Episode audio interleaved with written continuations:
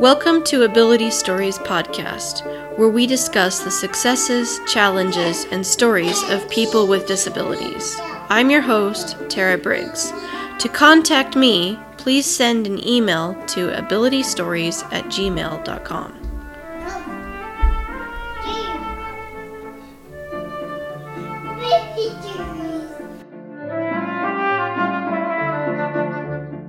Welcome to Ability Stories. My guest today is John Lipsey. John is a red zone specialist, that's the correct title, Yes. right? For the Apple company.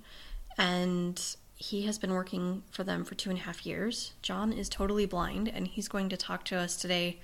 I'm going to talk with you about what you do for your job and how you got the job and hear your story. So, welcome to Ability Stories. I'm so excited to have you on. Thank you. I'm actually really kind of excited and nervous, and I don't know why I'm nervous. I've known you forever. and I know. We've known each other since. interviewing is one of those things that's always made me nervous. Presenting in general just makes me nervous. Oh, and it's really? actually one of the things that I'm working on. One of my goals at Apple, kind of a midterm goal in terms of time, like time wise, is to facilitate training for new hires. And I can't really do that unless I can figure out why I get so nervous when I have to present in front of people. Because you need to join Toastmasters. I probably do. we Um, meet every Tuesday at noon at the Center for the Blind. It's great. I, I should do that.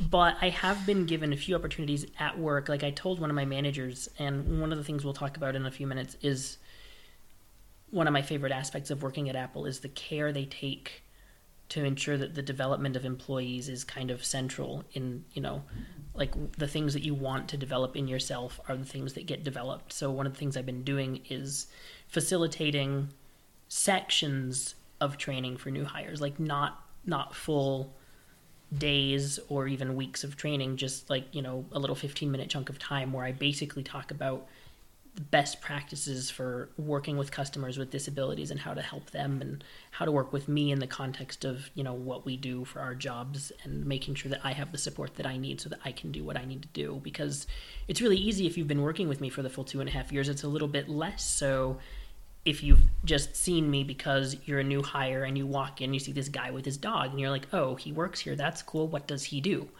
So I've done a little bit of that, and it, it helps, but it's not. I mean, I need, I need more. Well, it helps as a customer because it's nice to walk into the Apple store and um, people know not to just grab your arm and haul you somewhere. so Too many You've done well. with that growing up, so we Yeah. don't need any more. Of those. exactly.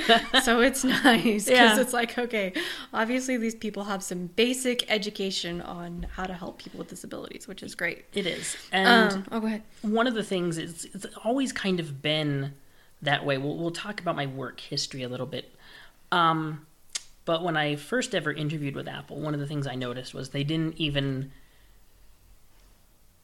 I don't want to say they didn't acknowledge my blindness, mm-hmm. but it almost feels like that because they just said hello and treated me like a normal human being and didn't. They didn't even ask me about performing any aspects of my job in any of the interview phases when I was interviewing for Apple. It wasn't until I got hired and we actually were doing um, training in an Apple store where they said, These are the internal systems we use. Let's make sure they're accessible to you. But that was after I'd been hired. It was never a question asked in an interview or even possibly thought of until I was in a store, which is very different to any other interview experience I'd ever had. Yeah, yeah, we'll get into that. Awesome. Well, let's start at the beginning. um, you lost your sight from retinopathy of prematurity. That's correct. because how much did you weigh? I was one pound thirteen ounces. Oh, really? Mm-hmm. Yeah. I was I was fifteen weeks premature, and I spent three months in the hospital. man. I was tiny. Yeah. The chances of my survival were not very good, and it's funny because my dad actually, as a result of me, you know, spending so much time in the hospital, went back to nursing school, and now works with some of those doctors who said I wasn't going to survive. So I suspect he kind of enjoys rubbing it in their faces every once in a while that they were wrong.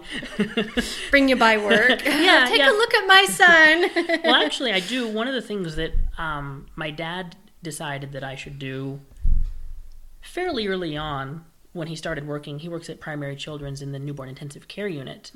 And one of the things that he and I collaborate on, and I think it's a great idea, I wish he had had something like it for him and my mom when I was born, is if a child is born and they're relatively positive they may not be 100% but if they're positive that the child is either going like is either blind already or is going to lose their vision at some point hmm. he arranges well he asks the parents if they want to and then he arranges for me to go in and talk to them and let them know you know what life is like as a blind child. And yes you have to let your kid fall down the stairs. I fell down the stairs in this house numerous times when i was a baby um, they were carpeted at that point they're not anymore but when I was little, they were carpeted, and there was carpet at the bottom, so it it hurt because you're falling downstairs. But I learned very quickly where my stairs were, Right. and right. that was the best way for me to learn. They they never told me to stop when you know when I was going to fall down the stairs. They did when we were remodeling the house, but that's because there was like a gigantic hole where the railing used to be. Like we have a banister and there they took it out during the remodel. So there was just this big hole and you wouldn't just fall down from the top stair. You could start as far down as like 6 or 7 stairs down, so that could have actually really injured me. So what? Um, why did your parents clue in? Because from what I when I'm hearing you say, it sound your parents didn't wrap you in bubble wrap. No, not really. I mean, and I don't know really. Um, they had a lot of support from the parent infant program, which I believe is part of uh, Utah Schools for the Deaf and Blind. I think they do that at some level. So they, you know, they met with people from there. But I don't know how much of that was their input and how much was my parents just deciding that, you know, if he were any other kid, we'd let them, you know, get scrapes and fall downstairs and fall off bikes. So we're going to let John do the same stuff. Did you learn to ride a bike? Not very well. No. I um I don't have the best balance if it's something other than walking, which is hilarious because I skied and I skied pretty well for a long time. But if you put me on something that's not fully me controlled, like it's not my body, if it's a like a device, like a bike or a motorcycle or something, I fail. What about a tandem? I've done tandem and I enjoyed it. Um, but biking has never been like I'm not a huge I'm not a huge outdoorsy person in general. I, I rode a bike as a kid. But I'm not courageous and like that anymore. So now I have to have some lovely person with working eyes on the front of the sure. bike. as Now a kid, put- I didn't care. As you an put me on adult, a I'm like, horse. wait a minute. Put me on a horse and I'll go all day long. Oh, will you? Oh, I really? love horseback riding. Oh, that's awesome. I haven't been for years, but um, I was very active as a child with the National Ability Center in Park City. And they do skiing, horseback riding, they've done whitewater rafting trips. Um, I tandem biked with them a couple times actually. And um, it was it was a lot of fun. I learned like my, my parents were very encouraging if I wanted to do something. The only time they ever told me no was when I was about six years old. And I came to this realization. I was like, you know, I take a bus to school. There's this fleet of buses, and the person who drives this bus is responsible for getting all these kids where they need to go safely and on time. And I wanted that job. I wanted to drive buses and make sure kids got to school because I loved school and I thought it was kind of cool that somebody's responsibility was to literally make sure that kids got there on time. Mm-hmm. And I wanted that job. So I went home and I was like, guys, guys, guys, guys, guys, I'm going to be a bus driver. and my parents were like, no, no, you're you're really not. And they were they were good about it. They explained to me why I couldn't do it, and they were very forward thinking. And they said, you know, one day maybe they'll have a way to restore your vision, and then if you want to drive, you can drive a car or a bus or whatever you want. So then, you know, naturally, I wanted to be a race car driver because clearly, if I can drive whatever I want, yes, I want to drive something that goes ridiculously fast. Um, but that was the only time they ever discouraged me from a career path. I wanted to be an astronaut. They never said no. They told me that I'd have to do lots of maths and sciences. And as I got older and realized that I didn't have an aptitude for math, I, I was okay in science, but math wasn't really my strong suit. So I ditched the astronaut idea. I, I went through a lot of career possibilities growing up. oh yeah, everybody. Everybody does Everybody that. does. And I only got told no once in my life, so I think we're doing okay. Um, but they always encouraged me to, you know, if I wanted to ski, my mom found the National Ability Center and got me set up with them so I could ski. The first time I went, I hated it. It was cold. I was tiny. I froze like I felt like I was going to freeze to death. Mm-hmm. She made me do it for a year, and then she probably hates herself for doing that because for the next 20 years she was driving me up to Park City once a week so I could ski because after the first year I fell in love with it and didn't want to do anything else It in is- the winter it is time. so fun. It's great fun. Yeah. But Did she- you ever want to do like Paralympics or anything? I never really gave it a lot of thought back then. Mhm. When I was about 14, maybe, I had a, a guide who had, you know, skied with me off and on over, over a couple of years. Mhm. And she said the National Ability Center has a, a fundraiser they do every year, and part of it is a, uh, a slalom, like a race course. She said, "Do you want to do the, the race course and race through the slalom gates?" And I I hemmed and hawed about it for a bit. I didn't know that my, if my ability was good enough. Like I didn't trust myself as a skier. And she said, "All you have to do is follow my directions. I will guide you through the gates." So we, you can run the course, and as long as nobody's using the course for an actual race, the, the course is open. You just have to let them know that you want to run it, and if you want to be timed, they'll set it up so they can time you. But we ran it without being timed, and we ran it a few times and I decided it was kind of cool. So I was like, sure, let's do it. And I didn't do the best in time because it was my first time ever running a course like it. And I actually hit one of the gates, which I suspect is probably going to not affect your score in a positive way. Right. But um, I enjoyed it. I just never really gave any thought to doing it professionally. And then um, the last time there were Winter Olympics, my mom and I were talking about it, and I said, you know, what I really want to do is get back into skiing. I haven't skied for about eight years, just because my mom, you know, as she's gotten older, she's become a little less willing to drive me up to Park City every Sunday, or any day of the week for that matter, to take me skiing. Um, but I kind of decided I want to get back into skiing and maybe do Paralympics at some point in the future because I definitely like I don't think I'm too old to do it. I think I could still do it. I just need to rebuild my my muscle memory for skiing.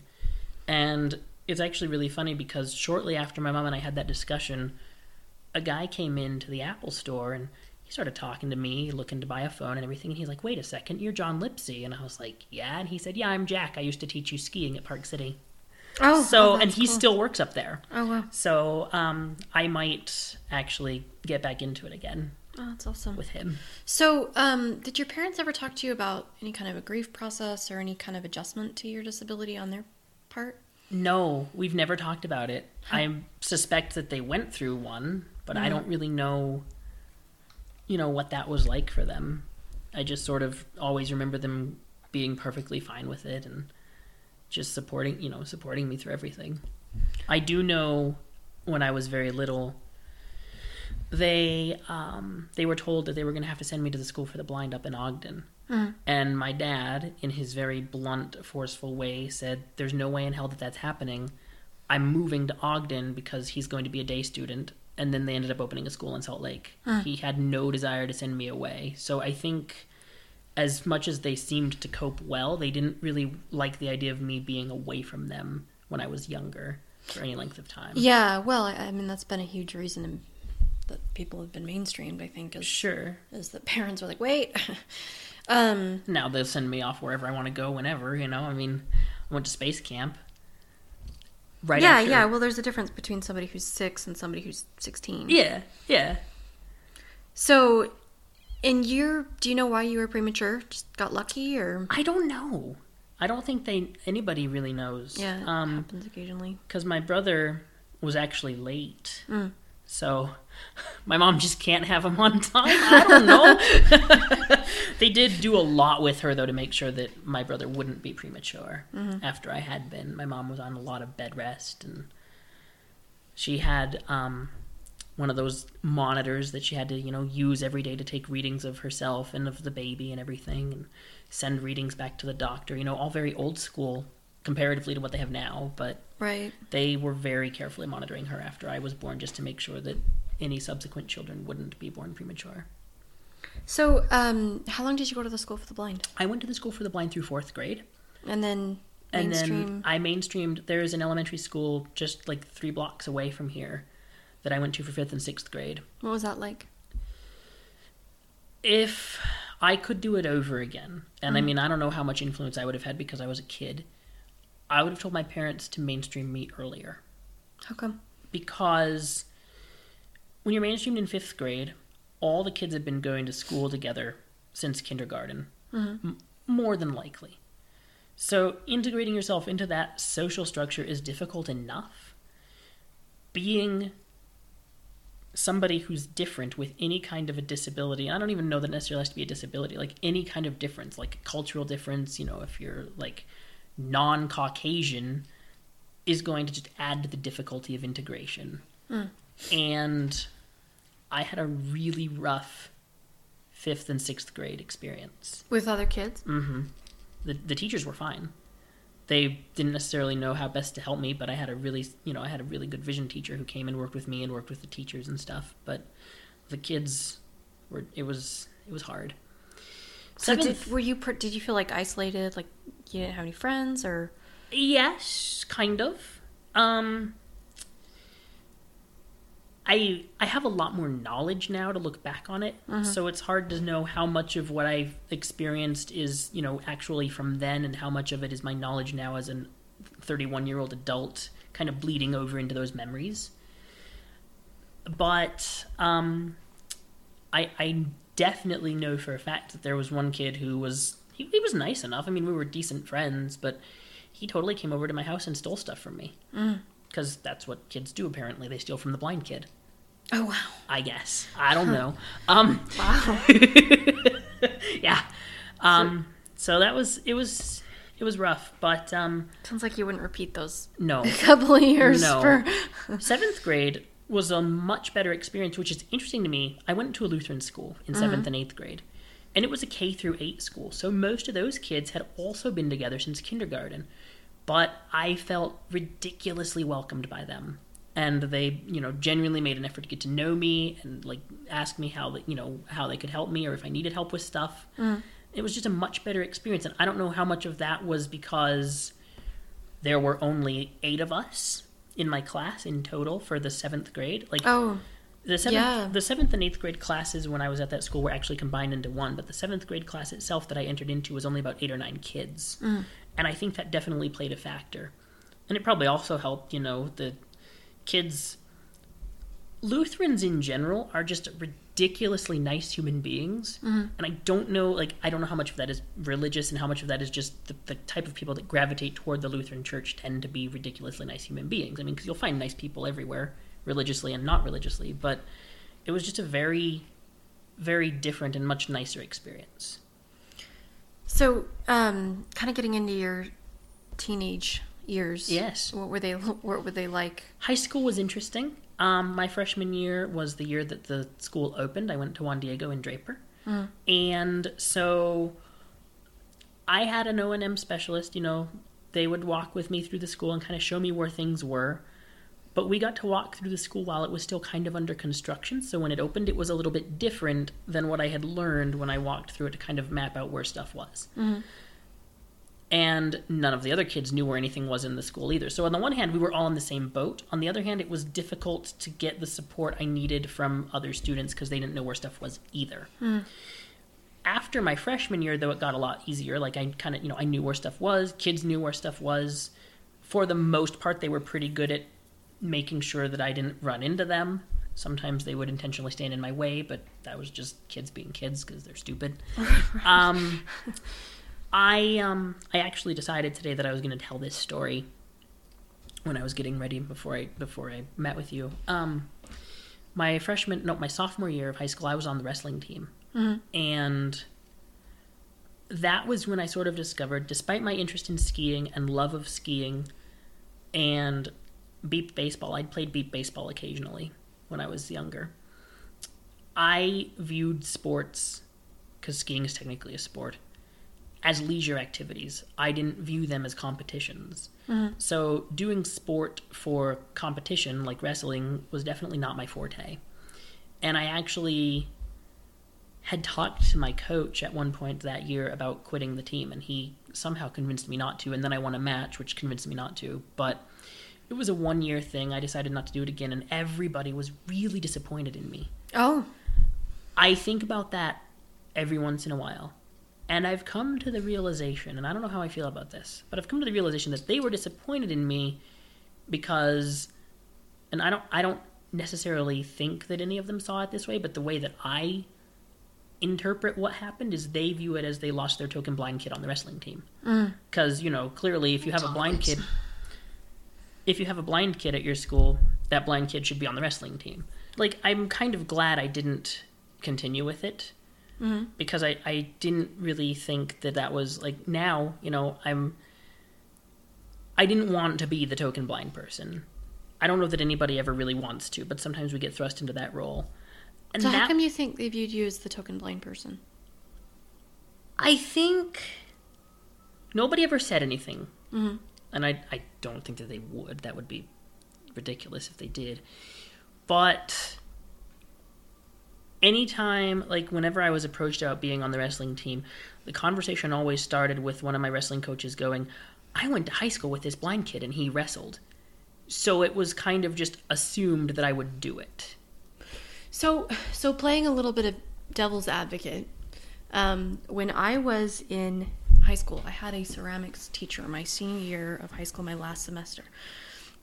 And I took his class for one reason because the guy kept pestering me. Anytime he saw me in the hall, he would bug me. When are you going to join my class? When are you going to join my class? When are you going to take my class? And finally, I was like, well, I, okay, it's kind of a novel experience to have somebody who wants me in my class sure sure in his class. So I'm like, okay, fine, I'll take your class. So what I found out later was that he had seen years and years earlier a public television documentary of a sculptor, and it was a blind lady who was sculpting, uh, you know, head busts of, of people. And she was touching their faces and sculpting exactly what she taught, what was she was feeling. oh wow And so he had clued in from this that the the clay is an art form that is really tactile. And he'd also had one of his professors in college who would blindfold all the students and have them work on the potter's wheel hmm. without sight. And so his dream to teach me had to do you know, his desire to teach me had to do with the fact that he figured that clay was a, a really tactile art form mm-hmm. and that if you were working with somebody who used their hands to do everything you might have some really interesting results from the student and you might have a really cool experience as a teacher so for him it wasn't that he um, wanted a token blind person in his class it was that he just was really curious about how that would work without without sight so what if that was yeah, I mean, what if your teacher was just saw that wrestling was a blind friendly thing to do and that you could be really good at it? and it very much is. It's very blind friendly, for the most part. Um, and I think it sort of depends. Like I had two wrestling coaches, and I feel really bad for saying this, but I'm just gonna I'm just gonna throw it out there. One of them took a much greater interest in developing my like repertoire of like wrestling skills than the other did and unfortunately the one who took the most interest in my development and like like worked with me and mentored me he got injured at practice like a month or two in and couldn't participate in subsequent practices. Hmm. And i found it to be a very different experience after that point and i didn't like i didn't like what i was experiencing after that. I didn't feel that the the care was necessarily taken to make sure that i actually understood what was being demonstrated in, in practice. okay, that makes sense. So you felt like you were more. It was more just having you on the team, just to have you on the team because here's our, you know, cool disabled person on the Yeah. team, rather than we're really going to work to develop you as an individual. Mm-hmm. That that makes sense because for me, what happened was I felt like I was being developed as an individual. Right yeah, and you want that. You want to feel like you're being developed as an individual. Yeah. But in in choosing to not wrestle the next year, I kind of developed the understanding that I need to like I need to do what's best for me, which I'd never really done before. I'd always kind of done if people said, "Hey, you should do this," I did. Mm-hmm. I played piano for a good ten years because my mom said you should play piano. Well, she asked me if I wanted to when I was like five, and at the time I was five, I didn't really like to say no if she if my mom wanted stuff. Right. So she said, "You want to play piano?" And I said, "Yes." And I hated practicing. Always hated practicing. I miss not playing anymore now that mm. I'm, you know, older, but at the time I hated practicing. And so my junior year of high school, everybody expected me to wrestle again. And up until the first day of wrestling practice, everybody assumed I was going to wrestle. And it's it's funny to me, the night before wrestling practice, I was watching old reruns of a show called Family Ties. And there was an episode and somebody had told one of the kids in the show if you don't want to do something, even though everybody's expecting you to do it, you shouldn't do it. And I said, How fitting is that? So the next day, my mom actually showed up to uh, drop off my gym bag with all my wrestling clothes in it because she worked at the high school. And she just kept all my stuff in the kitchen and just brought it to me after class. And she brought it to me at the end of my algebra class. And she said, I'll see you after wrestling practice. And I said, Well, actually, no, I'm not going to do it. And there was this huge shock, surprise. What are you talking about? Why aren't you going to wrestle? But once I made the decision, I found the people in general were pretty supportive of you know me doing what I wanted to do, and that's always continued like into my professional life. I um, we'll, we'll get we'll get to my professional life in a minute. We'll finish high school and college first. So you must have been a pretty um not rebellious teenager. No, very much not. If your only form of rebellion is I'm not doing wrestling. no, I was I was a very good kid. I um I didn't go to parties. I didn't. Uh, my my mom made an interesting observation once, and I never really thought about it until I got into adulthood. When I was in high school, I really only had one or two really good friends in high school. One of them was on the wrestling team with me, and I was glad to learn that our friendship wasn't contingent on me staying on the wrestling team because he's I don't see him anymore. He's gone to California. I think last I heard he was working in Disneyland, which is kind of cool. But um, he, you know, he and I hung out and stuff. And the other one was a very lonely child. He he had a very rough life, and I tend to attract this type of human being for some reason. But um, I think that relates to your disability. Maybe. I don't know. I I, mean, don't I- think fully, no. But it may play a part, yes. Because you have somebody who can see that you out you know, it's sort of obvious that you don't have the perfect life. Mm-hmm. And so they Maybe. gravitate towards you. Maybe, yeah. I don't know. I'd never really considered that angle before, but it's entirely possible. Um, but I didn't have a lot. Like, I didn't, you know, I didn't have a lot of friends who were like, let's hang out after school and stuff. And I didn't really think about it. I was, I was content at that point in my life with where my life was. And then one day when I was older, my mom was talking to somebody about it, and she said, you know, when John was in high school, he didn't have a whole lot of friends, and one of the people who was there for that discussion happened to be in high school with me and she was like well i was his friend and then she left and my mom was like yeah but you actually never hung out with each other did you? And i was like no no we never really did outside of school. And I- think i've become more outgoing since school. Mm-hmm. I don't think anybody would ever have called me shy. I don't think that's a description that could ever apply to me. But when i was in school i was hesitant to reach out to people and like make friendships. And i think part of that was because i was still sort of remembering what fifth and sixth grades were like. Hmm. And i didn't really push for friendships too much until like my junior or senior year of high school maybe. And some of those kids that i really reached out to my junior and senior year of high school i'm still in contact with and i still hang out with them. Like they'll one of them has a tendency to text me she I need to talk to her about this. She'll text me and she'll be like, I'll be to your house in five minutes. and she will show up and she'll be like, let's go do something. No planning, which I mean, I'm perfectly fine with spontaneity, but if you text me and I'm in my pajamas and you only give me five minutes warning, that's not enough time for me to get presentable to go anywhere. But, um, she, uh, she's gotten better at that. It, I think part of it was she went to college out of town She went to Colorado, I think, for school. So when she was in town, you know, she had to see everybody while she was here for breaks and stuff. So if she decided she was going to come see me, she's going to come see me whether I'm ready or not.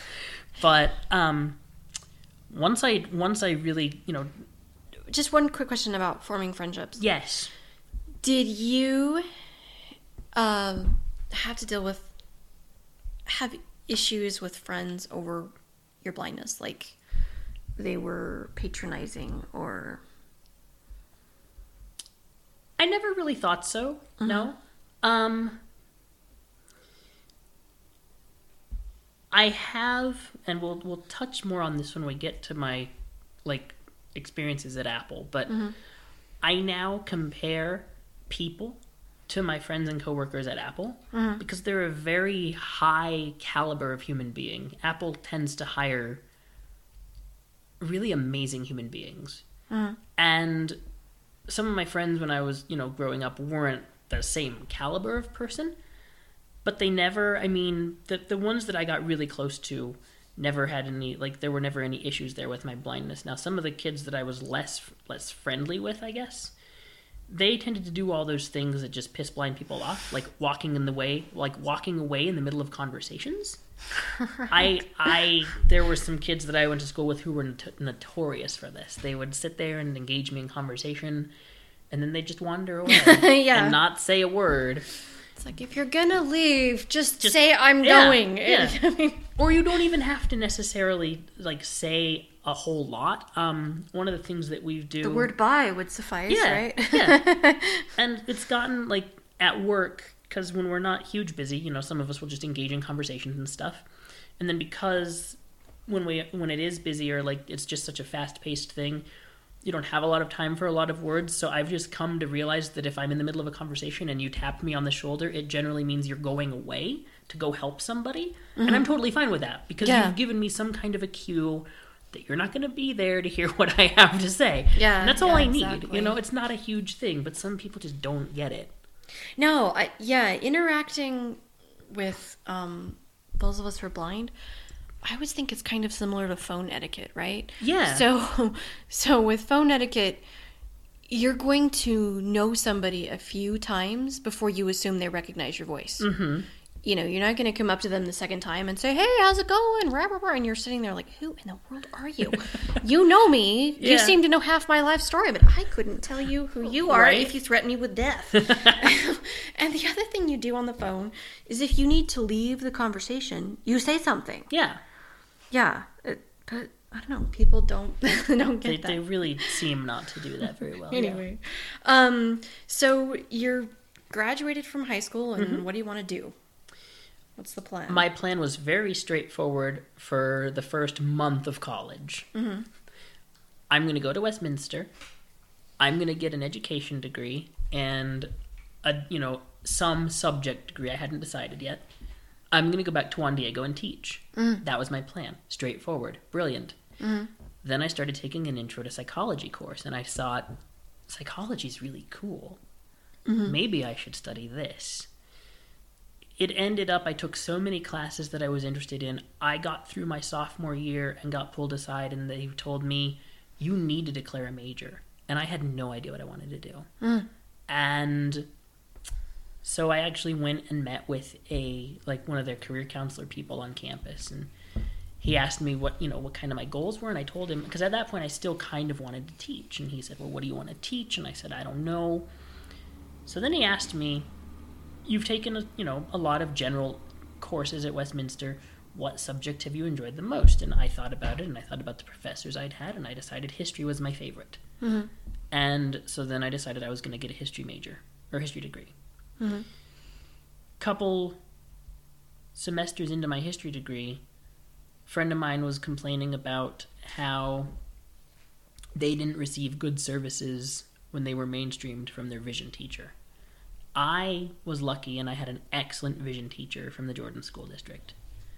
And the more I learned about how a lot of people didn't get that, the more I wanted to do that. So I very promptly switched majors and schools and went to the University of Utah and enrolled in their special education program.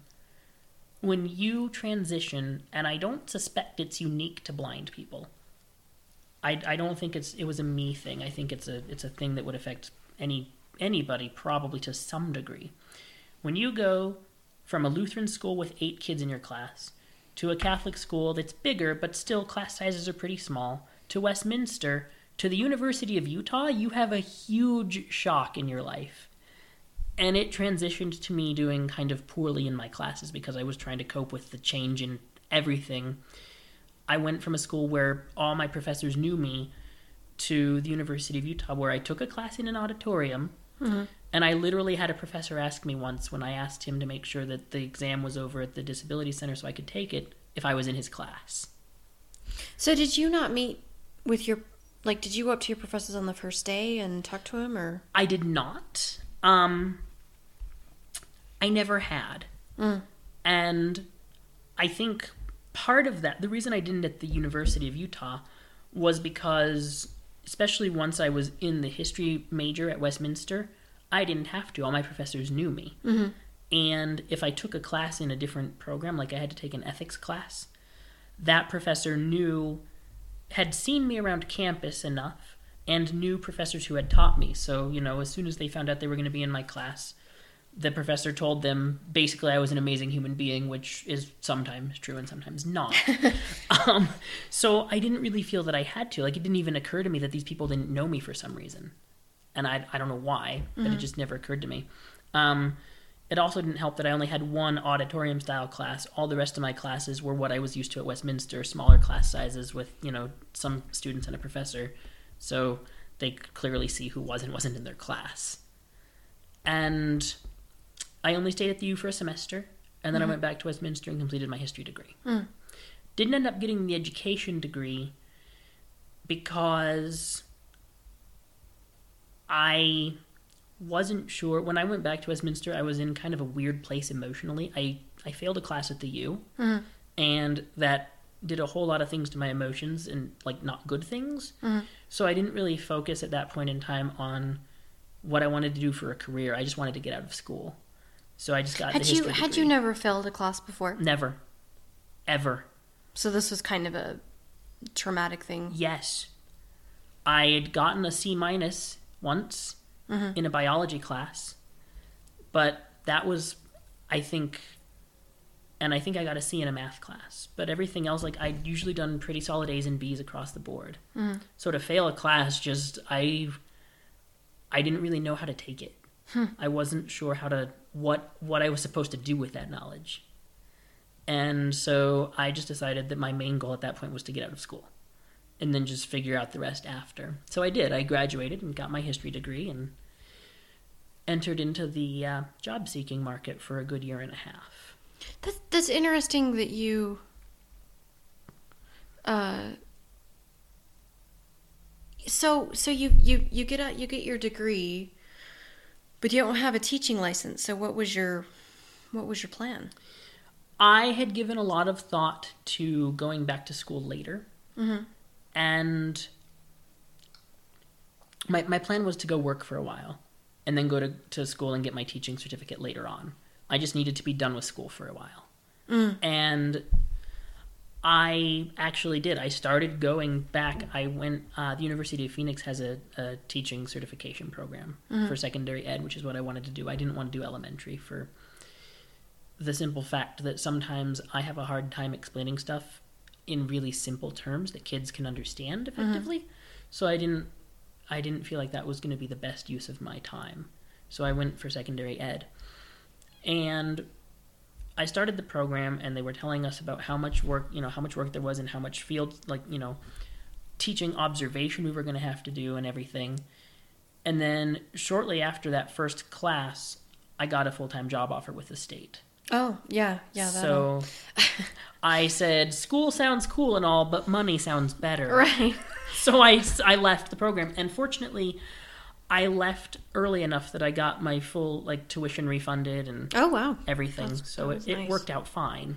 So how was accessibility in college for you? Because as um, you know, as a blind student, you go from need your biology book and braille and have it to a world where need your book in any type of alternative text and you can be fighting a spectacular battle just to get it and depending on the university and depending on their their policies you can be spending hours of additional time scanning it yourself sure. so you're very that you're very spoiled in K through 12. yeah Very spoiled. i don't know that you know that until you're out of it Until you don't like, have that anymore. Yeah. Um, I was fortunate, as I, as I stated before, I had a really awesome vision teacher, Mm-hmm. and one of the things he he told me when I was in eighth grade, I had him through from seventh through twelfth grades. I didn't have him in fifth and sixth, but in eighth grade, he told me, "You're going to start high school next year. I'm going to take a more hands-off approach." And he told me, "I'm going to be there to support you, and I will intervene if I have to." I mean, he said he said I'm going to get you your books and everything, but in terms of advocating for your needs in a classroom, I want you to do more of that. Mm-hmm. Because when you go to college, I'm not going to be there. And you're going to be your only advocate in a lot of situations. So he made me start doing that early so I was okay with it when I got into college. Fortunately, Westminster, their their disabilities office is really really good. Um, I met with them sometime in my senior year of high school and kind of told them, you know, this is me. This is kind of the stuff I'll need. And they said, do you need books in Braille or can you handle, like, can you do books like from RFB&D, which is now Learning Ally, like audio books? And I said, the only books that I need in Braille are math. And if I take a foreign language, it would be helpful to have that in Braille. And I tried my sophomore year of high school. I was given a math book on tape. It was a Oh, God. horrible, Yeah. horrible experience. so I knew, I knew that if I was advocating for anything ever, it was going to be math books in Braille. And Westminster, um, they actually did a lot of the process for me. I never had to order my own books.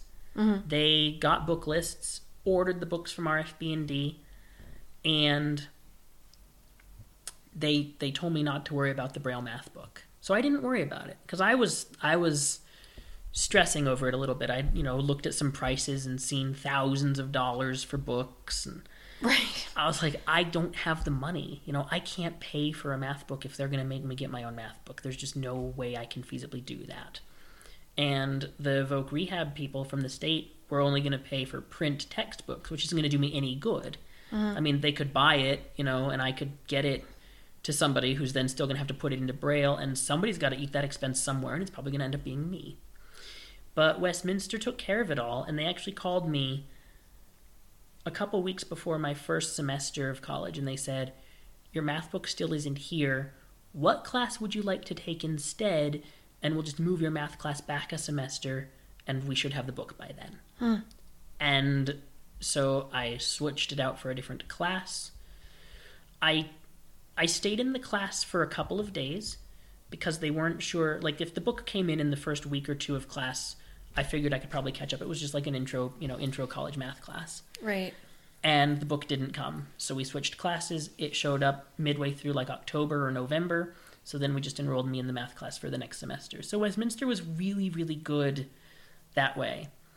My senior year at Westminster, I decided I wasn't going to take tests in the Disability Center um, for a couple of reasons. A, sometimes my professors would forget to get the tests over to them. Mm-hmm. Like I would remind my professors all the time, and I, you know, I would let the let the disability center know, you know, I have a test on this day, and they'd get me all scheduled, and then I'd show up, and there'd be no test. And I took the test over there because I got double time on my exams. A lot of times I didn't end up needing the extra time. So my senior year, I decided I was going to take tests in class with my peers. And I think the only classes I had, the only class I recall having tests in was my biology class. And my biology professor, he, um, because I was I was doing all my tests. I had a you know I had a BrailleNote back then, and they, the BrailleNotes I don't know if they do now or not have any support for USB devices, but back then they didn't. They only took compact flashcards. they do know So, um, he uh, he brought his computer. I brought my compact flash card reader. He threw the test on a compact flash card. I took it and threw the test back, like threw the answers on the card, and gave him my exam. So, you know, Oh, wow. he wasn't waiting for the disability center to get it to him. I wasn't waiting for him to get it to them. And we took the test on a day, like, he gave me the option to go over there, and he said, We're taking the test on Thursdays whenever we have exams, and Thursdays are three hour days. And I figured the disability center would give me six hours, but if I didn't know answers after three hours of a test, I'm not going to sit there for another three and try to, you know, I either know it or I don't at that point. So how did how did biology work for you? Um, My biology professor, we need to talk about him for a minute. His name his name is Dave. okay. He still teaches at Westminster. Um, I had him for geology professor as well, and I was really surprised. I, I took geology from him first, and geology was, you know, it's rocks and stuff, so it was kind of a more hands-on thing anyway. But he emailed me one day out of out of nowhere. He just sent me an email, and the email was titled Thursday's class, and I'm thinking, what is this? And I opened it, and he said, "We're meeting at the creek on Thursday. Do you know where it is, or do you want me to meet you at class and show you where we're going?" Mm. Like I didn't have to ask for this. He just sort of took it upon himself, decided this would be a thing to do, and did it. Mm-hmm. And that sort of thing continued through biology. We had a section on microscopes, and he said, You're not going to benefit from this probably at all. Have a Geiger counter. And he brought in a whole bunch of different materials, some of which would set off the Geiger counter and some of which wouldn't. What's a Geiger counter? It's a device used to measure radiation levels. Oh, okay. And he let me play with the Geiger counter. And then for a homework assignment, he gave me the Geiger counter and said, Take it home. Here's a list of things you'll find around your house. See which ones of them set off the Geiger counter and write a paper about it. So he was really good at coming up with alternative assignments that would still teach me stuff, uh-huh. but you know were things that I could do. And we had a um, one of the things in our test was a um, dichotomous key. Are you familiar with the dichotomous key? No. Of course not. Um, I have to try and remember how to explain this now. Basically, what it is, it's, it's a two thing. It, you see it a lot in field guides. You use them to identify species of animals. Okay. And it has two answers yes or no. It'll ask a question like, does it have a certain color feather? If it's yes, you go to this other page. If it's no, you go to this other page. And then it continues asking questions that have, you know, yes or no answers until you can drill down and identify the animal. Got it. So he brought in an armadillo skeleton that was completely intact and mm-hmm. very tactile, and all the questions on the dichotomous key in the exam you were able to answer visually and tactilely. So, that, mm. so that I could still do that portion of the exam, and he didn't have to come up with an oh, alternative that's cool. thing. Yeah, so he was very good at coming up with these kind of things, and I had had other professors who weren't. I had a professor once who said, "I want to get to know you all. Make a collage." And I had no desire to make a collage. That's not going to benefit me. You know, it's just pictures and things. Mm-hmm. So I talked to my professor and I was like, this is kind of a ridiculous assignment for me. I'm not going to benefit from it in any way. So we ended up doing like a essentially an audio collage. I just went and recorded, you know, sound bites of things that were kind of made made up my, you know, me as a as a human being, mm-hmm. and I put it together and just brought it to class. Mm. So some sometimes I had to work with professors on alternative assignments, and some of them just sort of were like, "You're not going to benefit from this, so have this other assignment instead." That's cool that you had teachers that were willing to um, accommodate you and not pitch fits. But Westminster is a is an undergrad, Yes, and and and there's not, they do have a graduate program. They have some graduate programs. but they don't have a publish or perish philosophy, do they? I mean, they're not research focused, are they? No, I don't believe so. That's my understanding. Um, so they tend to be, you know, the idea behind that is that they're more student focused, and it sounds like with you they really were. That's awesome. Very much so. Yeah, I enjoyed my time there a lot. I would go back That's cool. if I if I decided to do school again and I had the money. I would go back. That's really cool. The money is mostly the thing that. Right, right, right. I mean, I got I got to go to Europe while I was at Westminster because of the choir. All right, so um, but you got to go to Europe. I did. Um, my junior year, I went to choir rehearsal. I'd been in, I'd been in choir since my freshman year of high school, basically. Um, so my junior year of college, I went to choir rehearsal. I was the only guy there. Oh, which is whatever. I figured, you know, it's the first day. Maybe people don't know that there's a choir. and this was at Westminster. This was at Westminster. hmm By the third day of no other guys being there, there was talk of making it an all girls choir. And I was like, well, that's fine, but then I'm not going to have choir. right. And the choir director, there were two choirs. There was the Westminster Singers, which is just a come, come as you are choir. Mm-hmm. And then there was the Chamber Singers, which is an audition choir. I was not in the Chamber Singers at this point in time. Mm-hmm. I had never done, an aud- done a choir audition in my life, and it kind of scared me as a concept.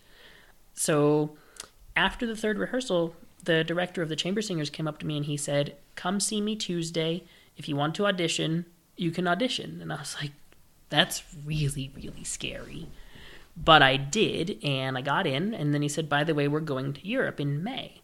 Oh, So we went to France and to Spain for three and a half weeks. Mm-hmm.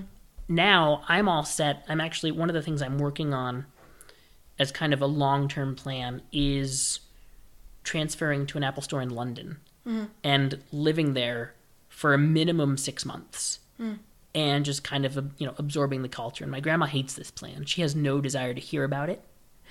That being said, she keeps looking at the weather in London to see what it looks like, but she doesn't want me to go. And my mom figures, you know, whatever. You've been out of the country. If you want to go, you should go. And I really want to do it. well, uh, you're 31. And Yeah, adult, my grandma so doesn't. does not. Growing up is hard for my grandma, I think. She had a hard enough time when I. Do you think that's related to your blindness? I mean, if your brother was wanting to go, Do you think Yes and no. the same grief? s- to some extent, yes. Mm. Yeah, because we're two houses down the road from my grandmother. We've always been two houses down the road from her. She doesn't have any other family this close. My uncle, one of my uncles lives in St. George, which is, you know, four and a half hours away. The other one lives in Phoenix. So my brother and I are the only grandkids that she has that live close enough to her that she sees us on a regular basis. So I think if he wanted to move away, she would it would she wouldn't like it, but she might be a little bit less vocal about it. She didn't like it when I moved to Ogden when I got my job at the School for the Blind. So you graduate with a degree in history, Mm-hmm. and and you did a year and a half Searching for jobs. searching for a job. Yes. What was that like? Um And what were you It searching for? would- Anything? What were you? anything would anything would do really. When when was this? Uh I graduated in 09. In May of 09. And Apple's stuff became accessible when? I got my first iPhone in December of 09. Okay, But I don't remember exactly I, I think it, was sometime in 09 that, Yeah. that they that they started. hmm Um, So my actual first application to Apple, I, I applied twice before I started working there. oh, My first application to work there, I want to say was in April of 10 mm-hmm. ish. Like I'd had an iPhone for a while and I just fell in love with it. Mm-hmm. And I decided I want to work for this company. I want to teach people how to use Apple products. Mm-hmm. Um, I had had a little bit of exposure to their computers. Um, one of the things I did while I was job searching was go back to Juan Diego and volunteer my time um, in their student services office. They for fun or in the hopes that that would both. Yeah, because a lot of people with disabilities. Actually, that's how my husband ended up in his career. Is he started volunteering? Oh wow! Yeah, and Wow. it, it's ended up into what will most you know what will most likely end up into his thirty year career. Oh wow! Yeah. Yeah, I I initially just kind of went there. Just you know, I needed something to do because filling out job applications and waiting to hear back from people was necessary, but it wasn't fun. Right. and I needed to get out of the house. I just I you know I stayed at home and filled out job applications, and that's what I did. And I didn't I didn't want to to do that. So, what were you applying for Anything, everything. Um, other than truck driver? uh, yes. and other also then air traffic controller, Oh, which I've um when I was little, one of my favorite things, I had a police scanner. Mm-hmm. One of my hobbies was to listen to the frequencies for the airport and pick a plane and follow it. So if it got told to switch to a different radio frequency, I would follow it. And I would follow it until it either flew out of range or landed. Oh, that's awesome. And then I would pick another plane that was taking off and follow it all the way out. Mm-hmm. And this is what I did when I was a tiny little kid, you know, when I didn't have school and work and stuff to worry about. and now there are websites that let you do the same kind of thing and listen to air traffic control online. Mm-hmm. If I could see, I think that might have been a career that I would have considered mm. because it's very it's very busy, mm-hmm. which I need. I've discovered in my life that I need a busy kind of job. I can't just do monotonous work all the time. And it's very busy and it's very you're communicating with different people all the time. have, have you ever been sad about being blind? No. I don't think so. So it was just, you know, if I could have seen, I would have done this, but Yeah. it's not that big yeah, of a deal. Not a huge deal. You're applying for everything under the sun, Mhm. and you. Uh, I was doing I I mean I wasn't simply just applying for stuff. Um when I when I graduated from college, my mom and I decided we were going to take a trip out of the country again because my mom and I really love to travel. My dad will only travel if it's for hunting and fishing. So my mom and I kind of became travel buddies, and we decided we were going to go to Cancun. We also, a few months later, went on a cruise. Um, the Utah Council of the Blind was doing a cruise, so I figured, hey, it's a cruise. Right. I'd never been on one before. So Clint stayed home and I went on the cruise. And um, I got to pet a dolphin, oh, fun. which was awesome. And it was at like a like a uh, you know, uh, what do you what do you call them? Like a like a sea animal like reserve kind of yeah, thing. yeah. Yeah. And this lady, she she tapped me on the shoulder, and I found out later that she ran one of the exhibits at the at the reserve, and she tapped me on the shoulder, and she was very hush hush about it, and she was like, "Come with me," and I was like, um. Okay, so I did. Like my mom, my mom told me that she worked there, so I was like, "Fine, whatever, I'll follow you." And she said, "I'm not technically supposed to do this, but you need to feel this." And they had a sea lion there that people weren't supposed to touch, but I got to touch the sea lion. Yeah, I, I treasure those. It was um, awesome.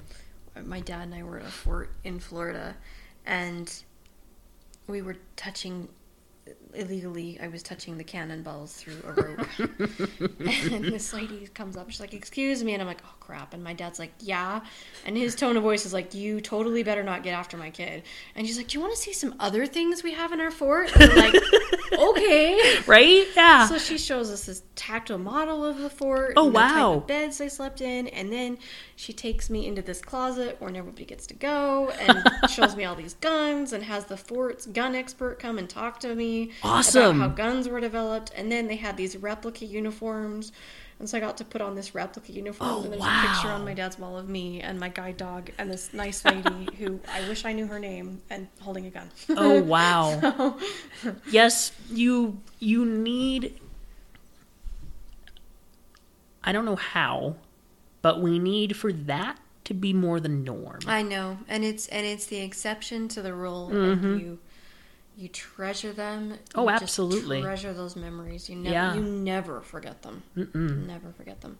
So, um, you done traveling. What kind of jobs were you applying for? Um, a lot of customer service type of stuff Mm. because I knew even then that I was very people like I needed to be around people. Yeah. I couldn't do, you know, a job that's just me doing something. So I was doing a lot of customer service stuff. And then I I don't remember if I read it or if I watched a documentary, but I saw something about people who work in emergency call centers handling 911 calls. Mm-hmm.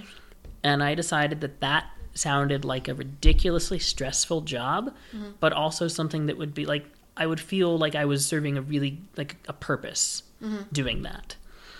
And I reached out to the people at the local emergency communication center and I expressed my interest and one of them said I don't know who you need to talk to, but I'll find out and I'll, you know, tell you who to send your resume to. Mm-hmm.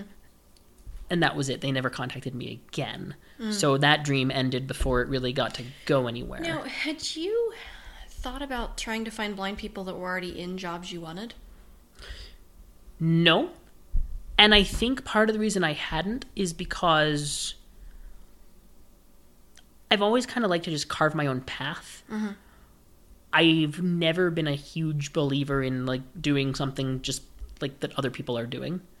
I would have been totally fine if I was the first blind person to do something.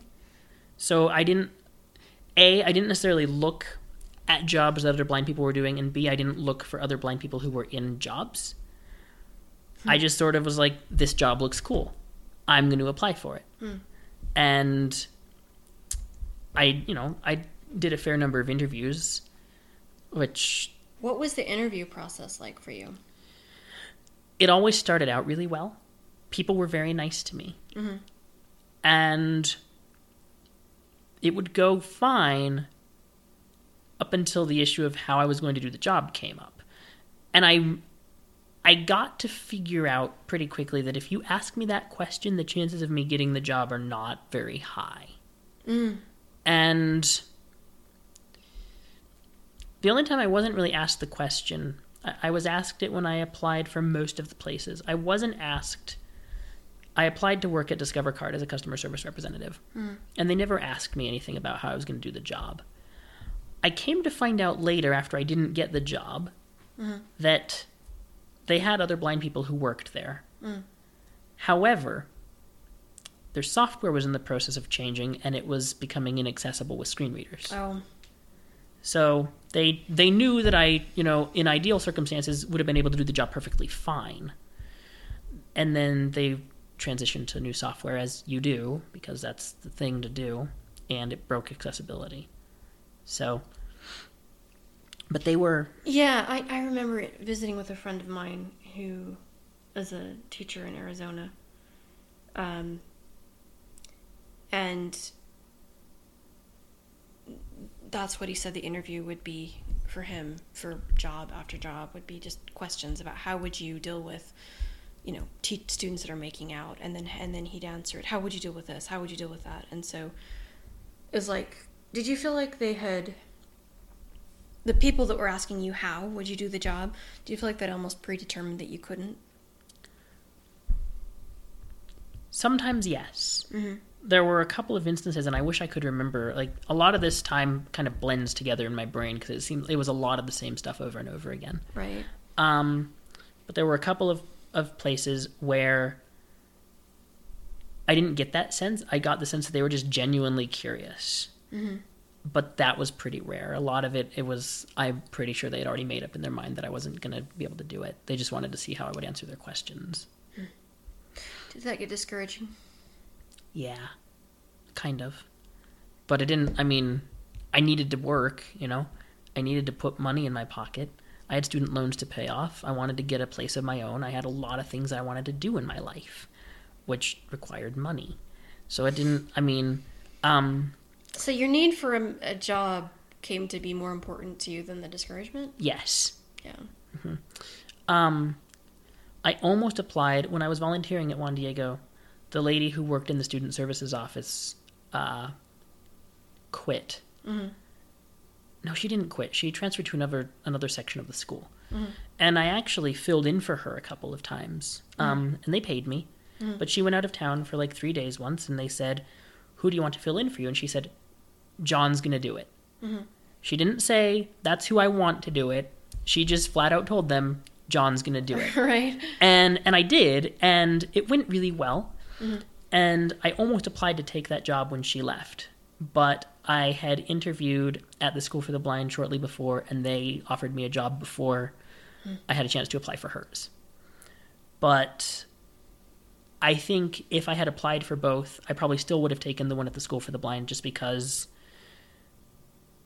I think it would have like it it paid better long term. And initially, I didn't think there were as many politics at the School for the Blind as there are at Juan Diego. I was wrong. Thank you for joining us on Ability Stories. Please review this podcast in iTunes. To comment on this episode, please go to abilitystories.podbean.com. If you have any show ideas or would like to be a guest on Ability Stories, send an email to abilitystories at gmail.com. And thanks for listening.